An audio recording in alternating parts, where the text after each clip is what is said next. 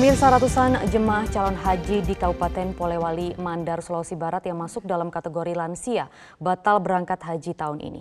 Jemaah calon haji terkendala aturan pemerintah Arab Saudi atas pelaksanaan ibadah haji tahun ini.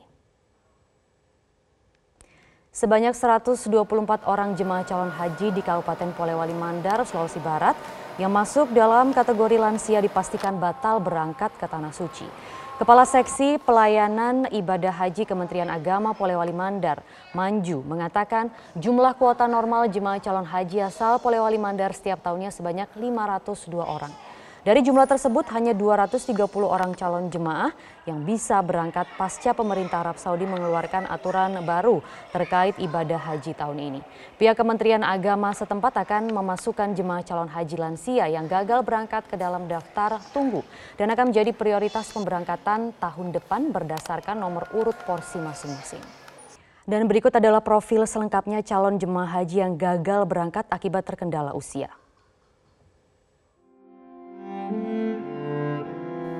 6 tahun penantian Daeng Base, warga desa Aeng Batu-Batu, Kecamatan Galesong Utara, Kabupaten Takalar, Sulawesi Selatan untuk berangkat ke Baitullah akhirnya pupus. Daeng Base yang seharusnya berangkat pada 2020 lalu bersama anaknya tertunda karena pandemi COVID-19. Tahun ini, ia berharap sudah bisa bertamu di rumah Allah. Namun, aturan yang dikeluarkan pemerintah Arab Saudi terkait usia jemaah calon haji membuatnya kecewa. Daeng Base bahkan sudah mendapatkan kain dan mukenah dari Departemen Agama setempat. Daeng Base juga sudah mengikuti vaksinasi hingga booster ketiga untuk melengkapi persyaratan haji di masa pandemi.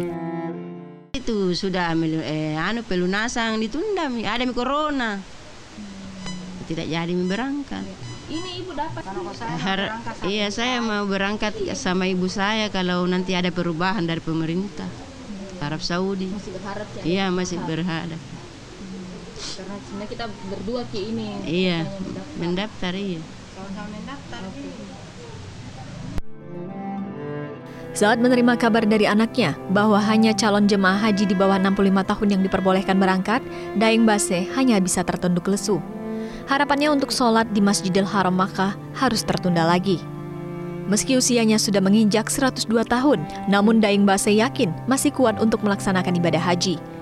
Dengan adanya aturan baru terkait pelaksanaan ibadah haji, Daeng Base kini hanya bisa berharap pemerintah masih memperbolehkan lansia untuk dapat melaksanakan ibadah umum. Informasi selanjutnya mantan juru bicara Satgas COVID-19 Ahmad Yuryanto meninggal dunia di Rumah Sakit Saiful Anwar, Kota Malang, Jawa Timur pada Sabtu malam. Sebelumnya ia sempat dirawat secara intensif karena penyakit kanker usus yang dideritanya. Mantan juru bicara Satgas COVID-19, Ahmad Yuryanto meninggal dunia Sabtu kemarin, sekitar pukul 18.50 waktu Indonesia Barat. Menurut keterangan dari pihak keluarga Yuryanto, almarhum meninggal dunia setelah sempat menjalani perawatan terkait penyakit kanker usus yang dideritanya. Saat menjalani perawatan, almarhum ingin dirawat di Malang yang merupakan kampung halamannya. Usai sempat menjalani perawatan di RSPAD Gatot Subroto, almarhum wafat meninggalkan istri dan dua anaknya. Sedangkan kakak kandung almarhum mengatakan bahwa dirinya sempat melakukan tatap muka secara virtual pada saat lebaran beberapa waktu lalu. Di mata keluarga, almarhum Ahmad Yuryanto dikenal humoris dan tegas dalam pendidikan. Rencananya jenazah Ahmad Yuryanto akan dimakamkan di Taman Pemakaman Umum di sekitar rumah duka, tepatnya di Jalan Insinyur Soekarno, Dadap Rejo, Kota Batu. Pemirsa di sela kunjungannya ke Magelang, Jawa Tengah, Presiden Joko Widodo menyempatkan diri bertemu dengan warga ketika belusukan ke pasar tradisional Muntilan. Di hadapan para pedagang, Presiden Jokowi berjanji akan terus menekan harga minyak goreng yang sebelumnya terus tinggi. 14.500. Ini satu liter harganya di sini sudah 14.500. Kedatangan Presiden Joko Widodo dan Ibu Iriana Joko Widodo ke Pasar Muntilan, Kabupaten Magelang, Jawa Tengah pada Sabtu pagi meramaikan suasana di pasar tersebut. Setibanya di pasar, Presiden bersama Ibu Iriana langsung mengecek harga minyak goreng curah di Pasar Muntilan. Presiden datang juga didampingi Menteri Sosial Tri Risma Harini serta Gubernur Jawa Tengah Ganjar Pranowo. Kehadiran mereka pun disambut antusias oleh para pedagang serta warga sekitar yang sudah menunggu. Di hadapan para pedagang, Presiden Jokowi juga berjanji harga minyak goreng akan terus ditekan hingga harga eceran tertinggi mencapai Rp14.000 dalam beberapa minggu ke depan. Ini dalam seminggu dua minggu, insya Allah yang namanya minyak goreng curah akan berada di harga 14.000.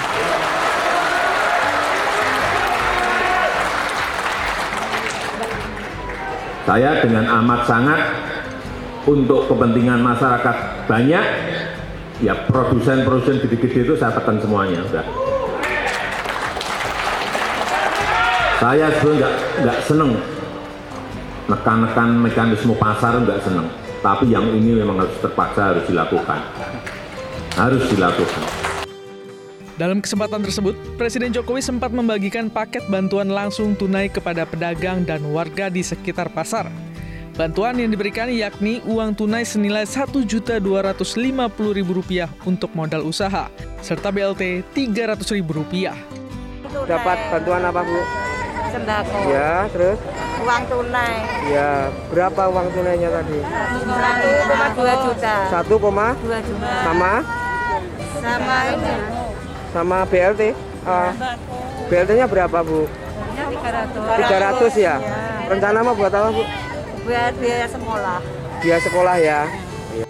Selain memantau harga, Presiden juga sempat berbelanja rempah dan sayur-sayuran di pasar tersebut.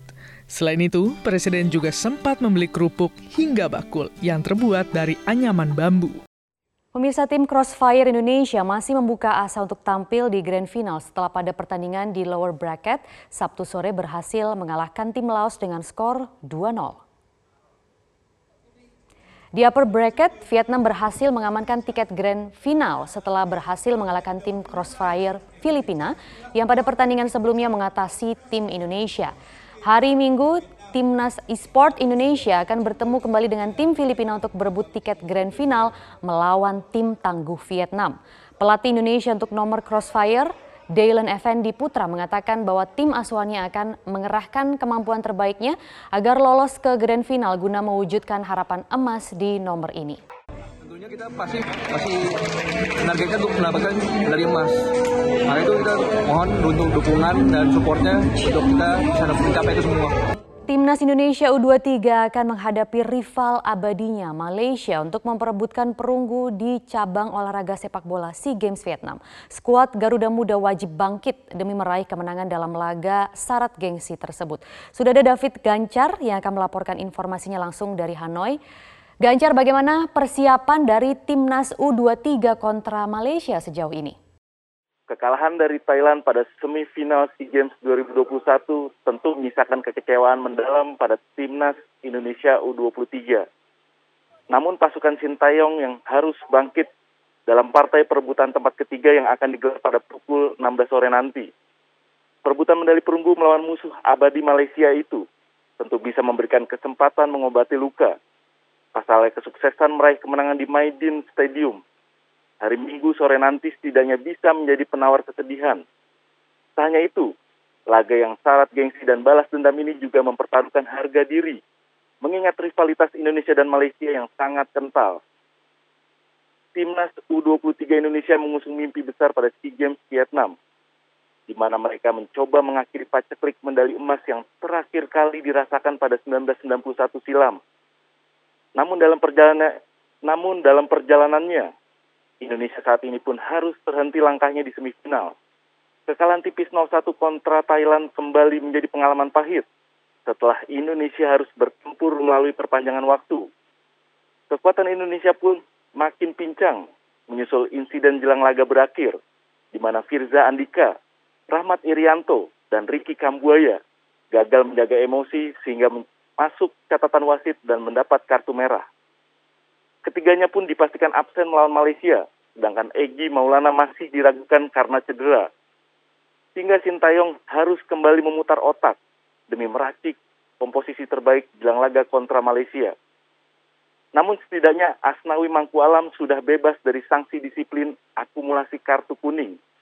Karena seperti kita ketahui, Asnawi tidak bisa menghadapi Thailand karena akumulasi kartu sehingga mempengaruhi penampilan timnas U23 dalam menjaga lini pertahanan kuat Garuda Muda.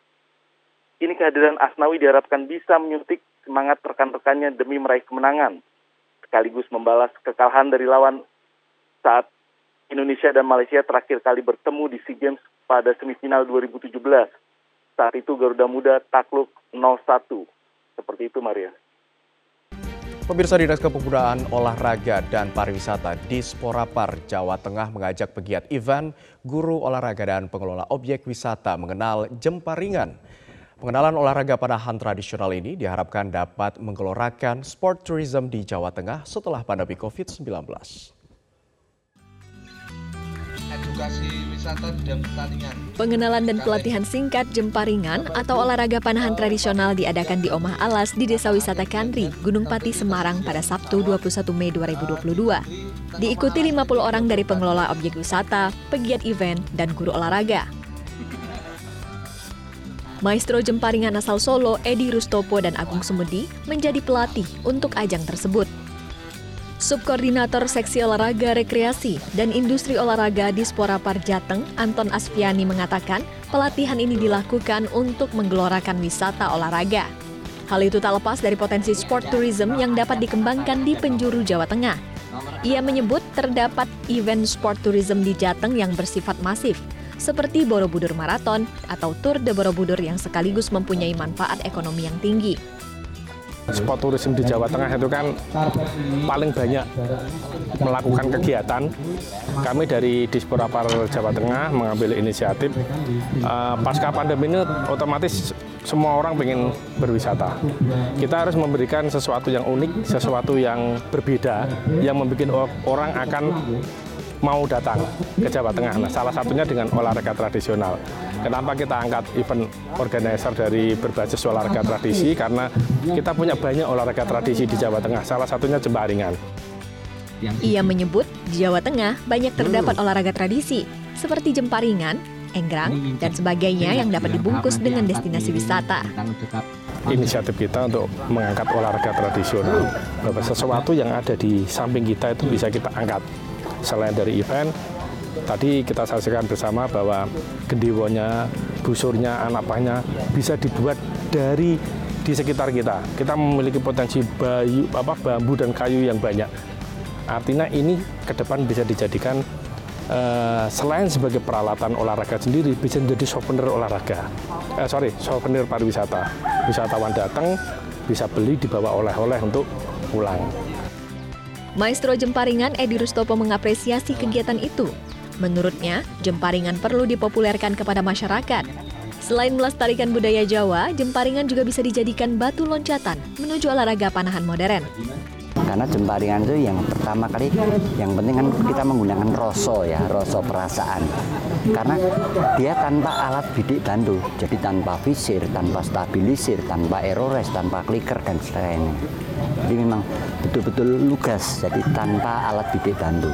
Kalau dia bisa menguasai jemparingan dengan tanpa alat bidik bantu dengan bagus saya kira nanti berkembangnya untuk kalau untuk pekerjaan, untuk pelajaran sekolah dia akan lebih bagus. Lebih-lebih kalau dia sebagai nanti menjelang ke berpindah ke atlet yang lain. Edi juga menyebut olahraga jemparingan termasuk olahraga murah jika dibandingkan dengan panahan modern. Satu set alat jemparingan, busur dan anak panah dapat diperoleh dengan harga 1,2 juta rupiah. Sementara alat panahan modern harganya di atas 5 juta rupiah. Saat ini di Soloraya sendiri ada 57 klub jemparingan, sementara di Yogyakarta ada 60 klub.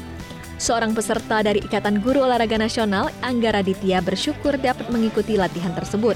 Ia menyebut akan menularkan ilmu yang didapat kepada murid-muridnya. Sementara itu, pengelola Oma Alas Mas Duki berharap agar olahraga jemparingan dapat dikembangkan sebagai atraksi wisata.